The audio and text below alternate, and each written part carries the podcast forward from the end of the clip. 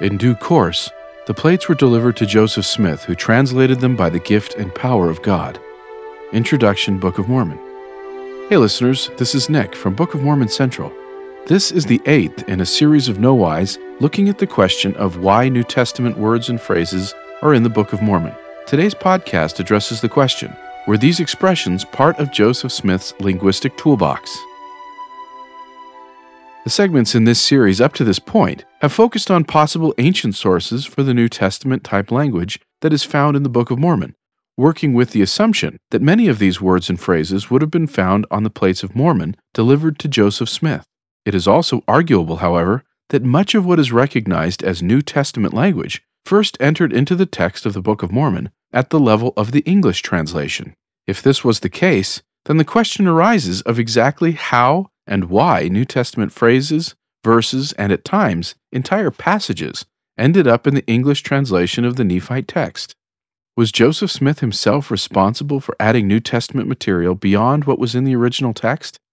Did he have many parts of the New Testament memorized and was able to recall them verbatim while dictating the text? Or did he have a Bible or other manuscript with him from which he read as he found appropriate? In giving any answer to these types of questions, it would be helpful to consider how the process of translation may have functioned regarding the Book of Mormon. While Joseph Smith never publicly revealed much about how it worked, in the preface to the 1830 edition of the Book of Mormon, Joseph Smith wrote, I would inform you that I translated the book by the gift and power of God, a phrase that he repeated often and consistently. When asked for specifics about the process involved, he once asserted that it was not intended to tell the world all the particulars of the coming forth of the Book of Mormon. Scholars who have looked at this issue have suggested theories that fall into at least two camps that the divine process involved in the translation of the gold plates maintained either one, a loose, or two, a tight control over the resulting translation of the text.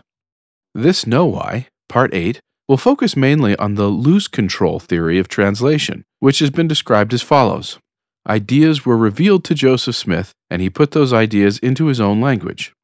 A subsequent Why, Part 9, will analyze the tight control or word for word theory of translation. In either case, it is quite likely that Joseph Smith and others in his day understood and used the word translate in certain ways that are not so familiar to readers today. The 1828 Webster's Dictionary of the American Language included several possible meanings among its definitions of the word translate, namely, to interpret, or to render into another language, or to express the sense of one language in the words of another. So the idea of translating from one language to another in Joseph Smith's day could allow some latitude in the meaning of expressing the sense of one text into a second language. Thus, Joseph's use of the word translated need not necessarily signal a rigid word for word or mechanically literal translation of the words on the plates.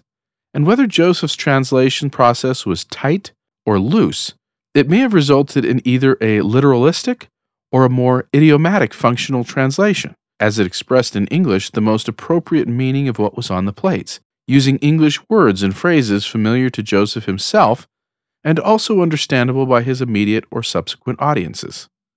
And, of course, it is very likely that Joseph Smith's ordinary language included biblical expressions that were common in the early 1800s.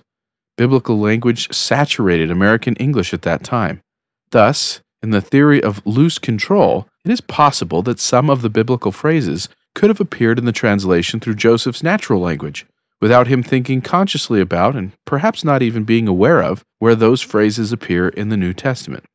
It is also conceivable that Joseph may have heard or learned by heart some popular New Testament passages, which the Spirit then called up from his mind as they were then woven into the translation, because they made good contextual, although not necessary literal sense.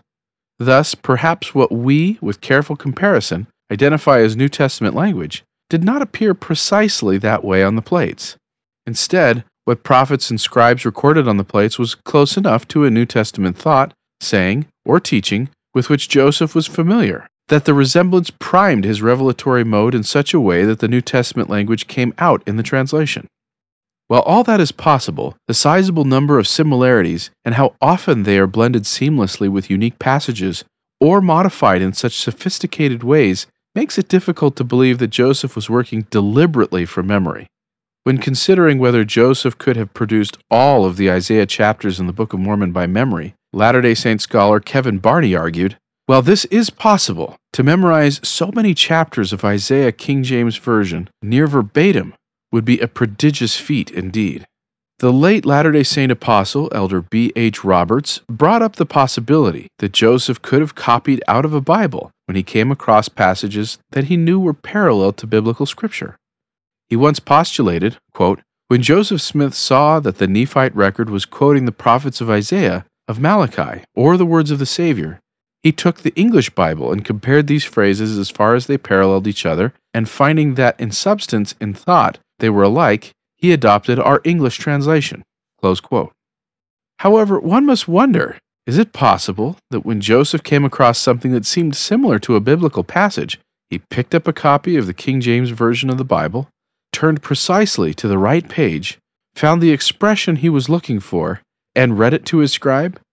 There are many problems with the idea that Joseph Smith had and opened a Bible, located verses, and read from it as he went along in the translation process.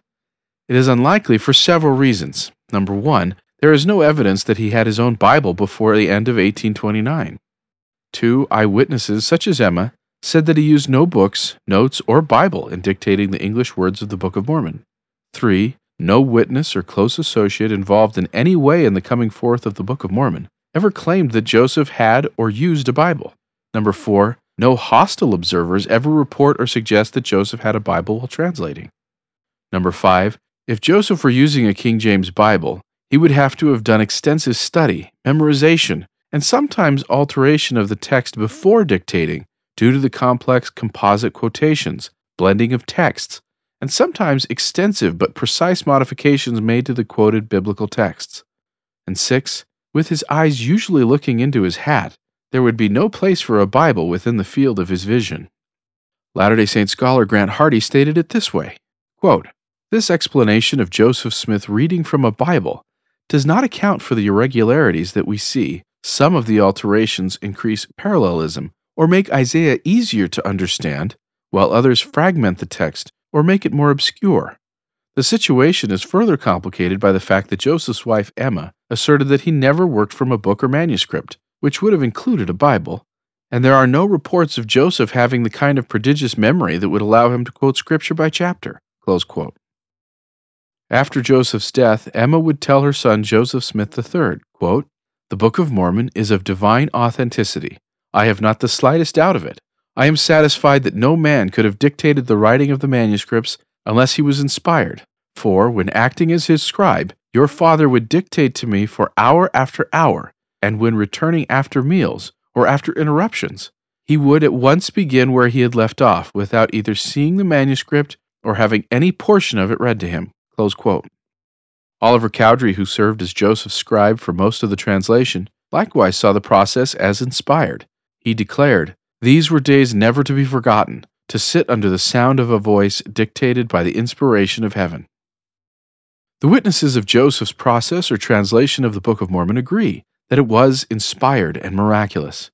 We do not know for sure how the process of translation worked, except that the work was done, as Joseph always claimed, by the gift and power of God. Although the Lord clearly used Joseph Smith with his faith and intellect as an instrument to accomplish the English translation, the documentary evidence available strongly suggests that the words of the translation were given to Joseph by revelation, and that somehow he read and then dictated those words to his scribes. The next KnoWhy in this series will thus turn greater attention to the likelihood that New Testament phrases and passages were introduced into the Book of Mormon translation through a tight control or word for word revelation of the text. Thank you for listening. To find out more, please visit bookofmormoncentral.org and then click on KnoWhy.